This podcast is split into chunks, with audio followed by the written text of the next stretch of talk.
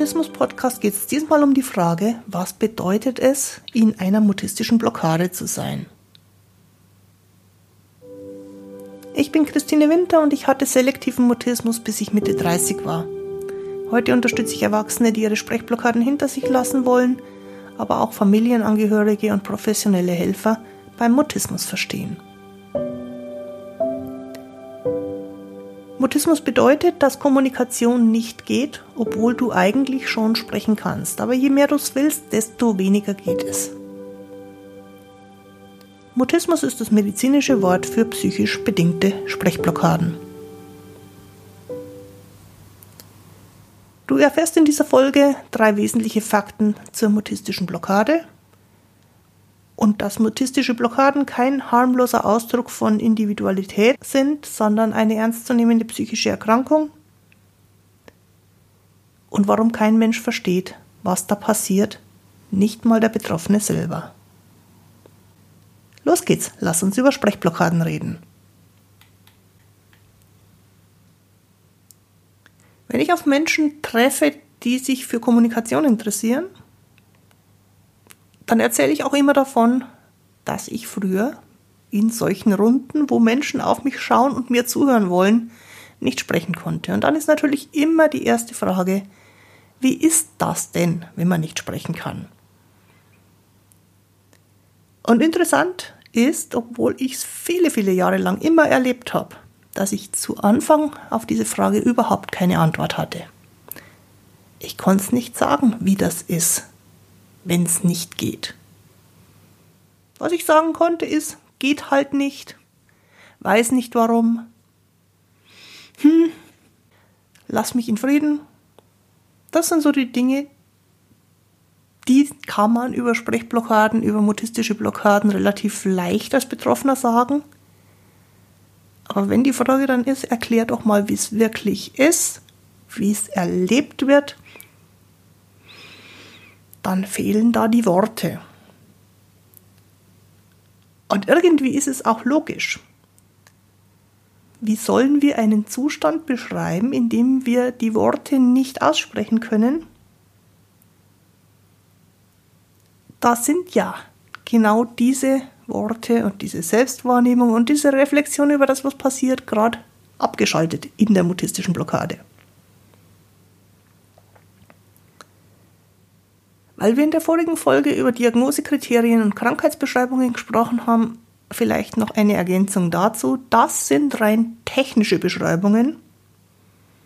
Die haben mit dem Erleben als Betroffener überhaupt nichts zu tun, sondern die dienen dazu, dass jemand, der von außen drauf schaut, sagen kann, trifft zu oder trifft nicht zu und anhand dessen eine schnelle Meinung hat, ob es sich hier um eine mutistische Blockade oder um irgendwas anderes handelt.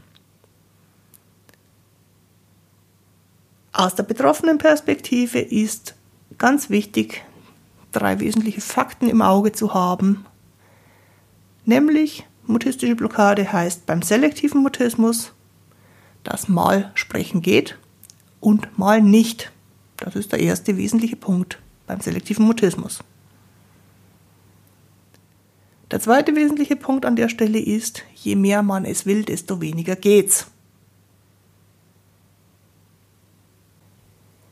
Und der dritte Punkt ist am Anfang eines mutistischen Lebens noch gar nicht so schwerwiegend, wird aber dann von Jahr zu Jahr gewichtiger.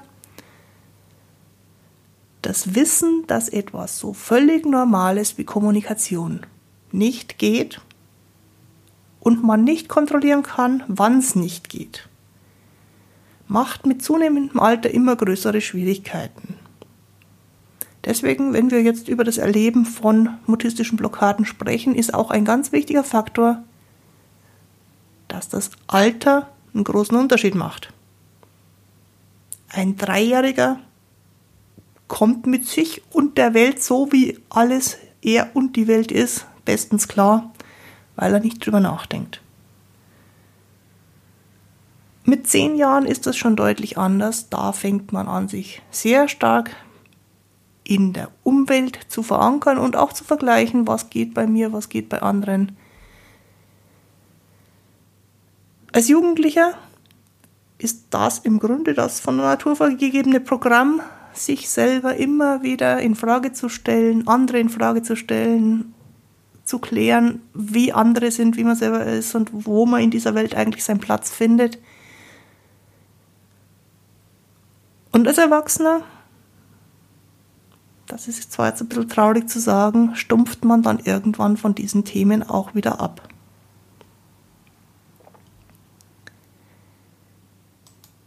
Aus dieser Erwachsenenerfahrung heraus, die ich ja selber bis zum 34., 35. Lebensjahr immer wieder gemacht habe, finde ich es schrecklich, wenn Eltern von Kindergartenkindern oder Schulkindern sagen, lass das Kind doch einfach sein, wie es eben ist.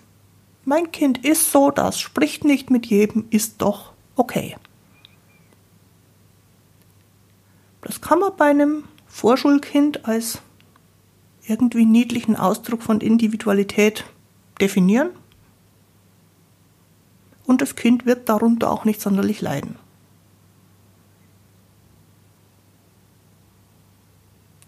Wenn es bei einem zehnjährigen Kind immer noch so individuell ist, wie die Kommunikation funktioniert und das Kind dann vielleicht auch in immer mehr Situationen nicht spricht, dann ist das schon ziemlich nervig dann ist das nicht mehr niedlich und Ausdruck von Individualität, sondern dann ist es Ausdruck von unzureichender Integrationsfähigkeit, denn in dem Alter sollte man in verschiedenen Situationen klarkommen. Bei dem Jugendlichen wird das nicht mit Situationen umgehen können, zu einem Zeichen von durchgehender Lebensunfähigkeit. Und für den Betroffenen wird es dann zum blanken Horror. Denn da wird plötzlich klar, dass diese Einschränkung jegliches normale Leben unmöglich macht. Und daher, das darf man an der Stelle auch nicht verschweigen, gibt es Momente im mutistischen Leben eines Jugendlichen, wo die Erkenntnis, dass man nie normal leben kann, potenziell lebensgefährlich wird. Ich weiß von einigen, mich selber eingeschlossen, dass in dem Alter, wo man versucht, sich ein Leben einzurichten, der Gedanke an Selbstmord präsent ist.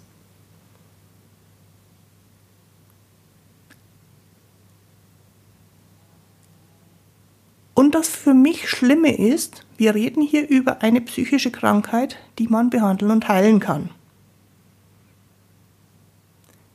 Und sie spitzt sich aber über die Jahre so zu,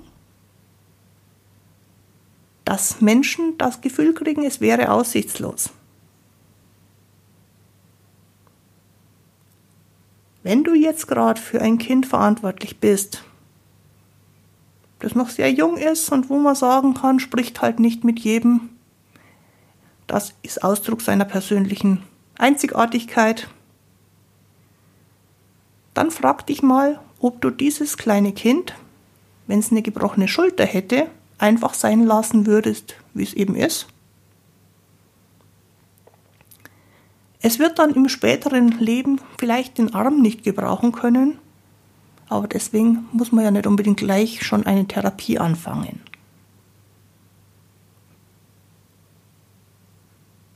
Ich glaube, bei körperlichen Problemen ist relativ klar, wenn das Problem da ist, muss man damit umgehen. Bei psychischen Problemen ist es genau das Gleiche.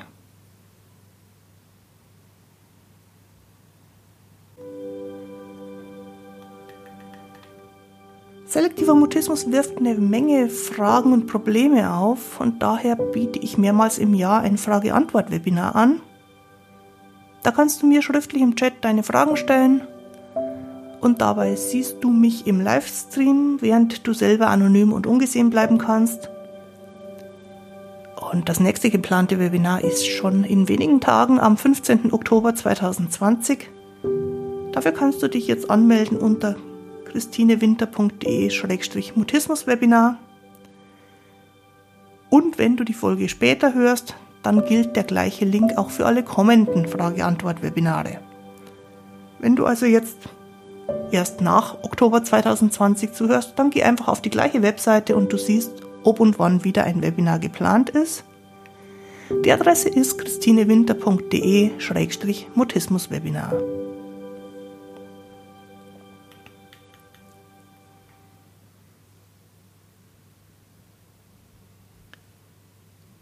Überschrift dieser Folge ist, wie ist es in einer mutistischen Blockade zu sein? Und ich versuche jetzt mal verschiedene Sichtweisen mit hineinzubringen. Nämlich erstmal die Sichtweise von außen auf denjenigen, der gerade in der mutistischen Blockade ist.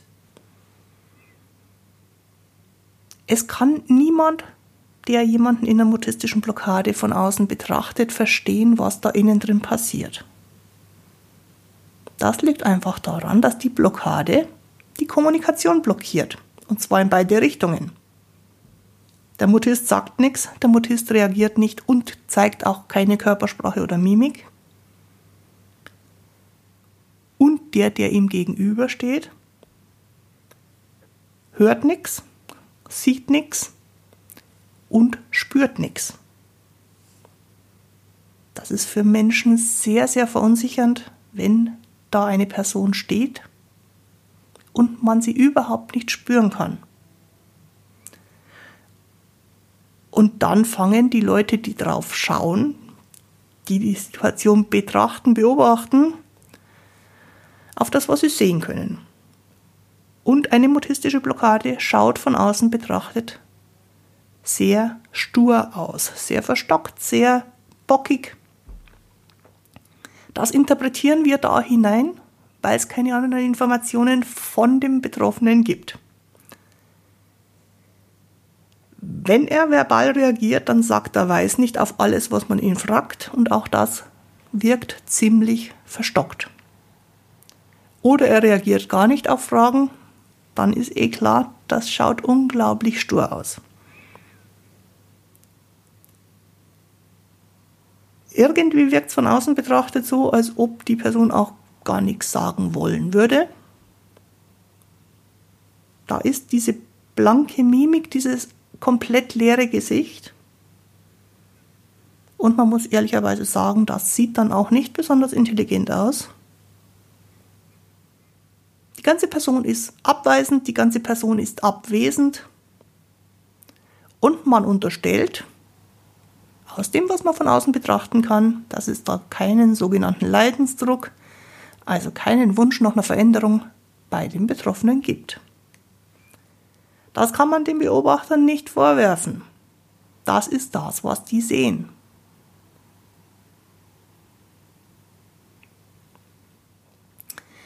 Was bei mir wirklich innen drin vorgegangen ist, ist nach wie vor für mich schwer in Worte zu fassen. Aber ich probiere es mal, um klarer zu machen, wie die Innensicht in der mutistischen Blockade ist. Für mich ganz stark war da ein Gefühl von Abwesenheit, dass ich in der Situation nicht so richtig da bin, dass ich in mir selber drin nicht so richtig da bin, dass die Welt irgendwie auf merkwürdige Weise weg ist oder ich weg bin. Und du merkst an dem Versuch, es zu beschreiben, wir haben für diesen Zustand nicht wirklich beschreibende Sprache. Was für mich sehr, sehr deutlich war in den Gedanken war, es gibt jetzt hier nichts, was ich tun kann. Ich kann nichts tun. Das war so das, was mein Denken sehr stark beherrscht hat. Und zugleich auch die Bewusstheit, dass das falsch ist. Aber ich kann nichts tun.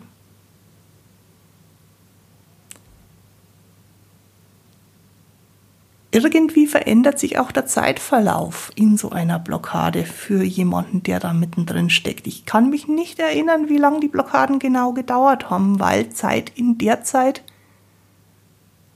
nicht mehr fassbar war für mich.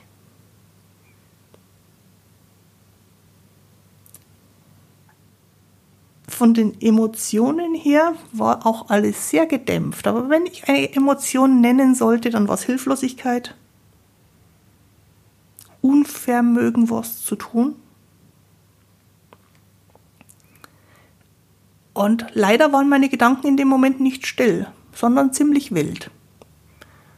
Aber sie sind um Sachen gekreist, die eigentlich, wenn man eine logische Perspektive darauf anwendet, zu nichts geführt haben. Also die Gedanken waren da, die Gedanken waren aktiv, die Gedanken waren in einem Kreis, der kein Ende findet.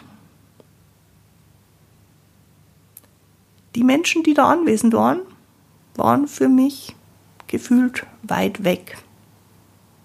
Und zwar viel weiter weg, als sie real weg waren. Später habe ich es oft beschrieben als eine Situation, wo ich hinter einer Glasscheibe bin. Und ich habe das als mein Aquarium bezeichnet. Und ich konnte aus meinem Aquarium rausschauen und Menschen konnten in mein Aquarium reinschauen. Aber wir waren uns nie nah. Egal wie nah die Menschen da waren, sie waren für mich auch überhaupt nicht spürbar, überhaupt nicht real.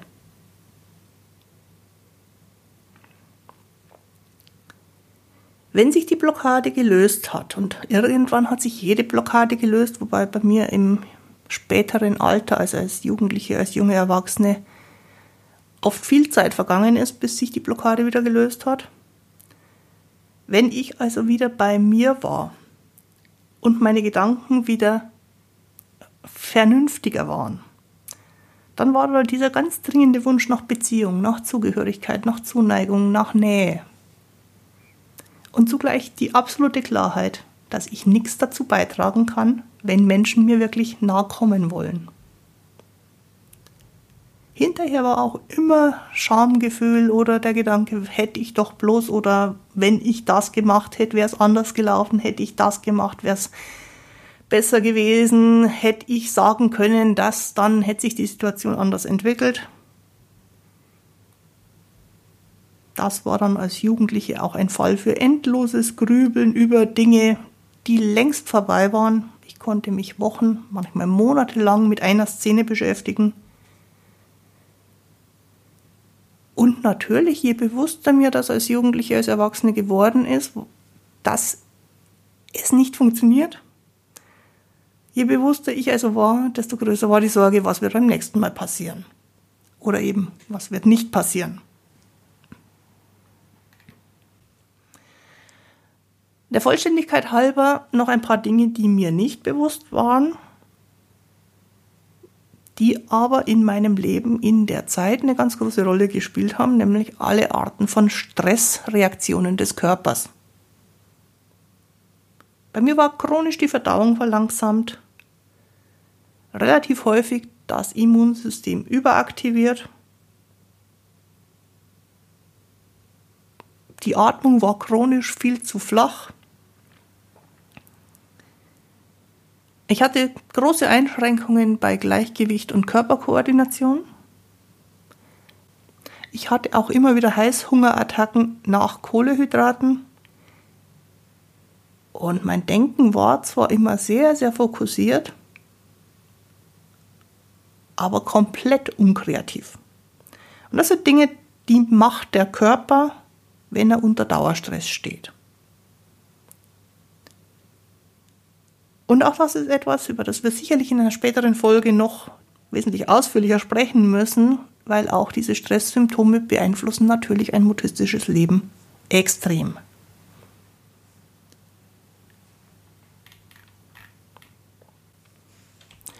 Was aus meiner Sicht in dieser relativ langen und thematisch ziemlich vollgepackten Folge für dich drinsteckt, sind die drei wesentlichen Fakten, die du für eine mutistische Blockade immer im Hinterkopf haben solltest. Mal geht das Sprechen, mal geht's nicht. Je mehr man es will, desto weniger geht's. Und je älter man damit wird, desto schwieriger wird das Leben. Du solltest mitnehmen, dass tatsächlich Außenstehende nicht verstehen können, was da passiert, weil die nur das als Information haben, was sie sehen können.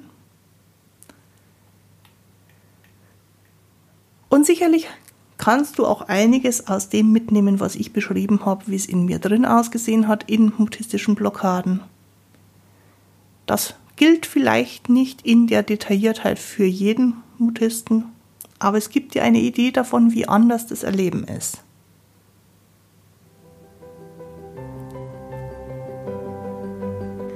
Die heutige Folge findest du wieder mit allen Links und Empfehlungen auf meiner Internetseite christinewinter.de-mutismus-podcast. Dort kannst du mir auch gerne einen Kommentar hinterlassen mit deinen Gedanken, deinem Themenwunsch, deinen Fragen für die nächsten Folgen. Jetzt wünsche ich dir eine gute Zeit. Bis zum Wiederhören. Tu dir gut, deine Christine Winter.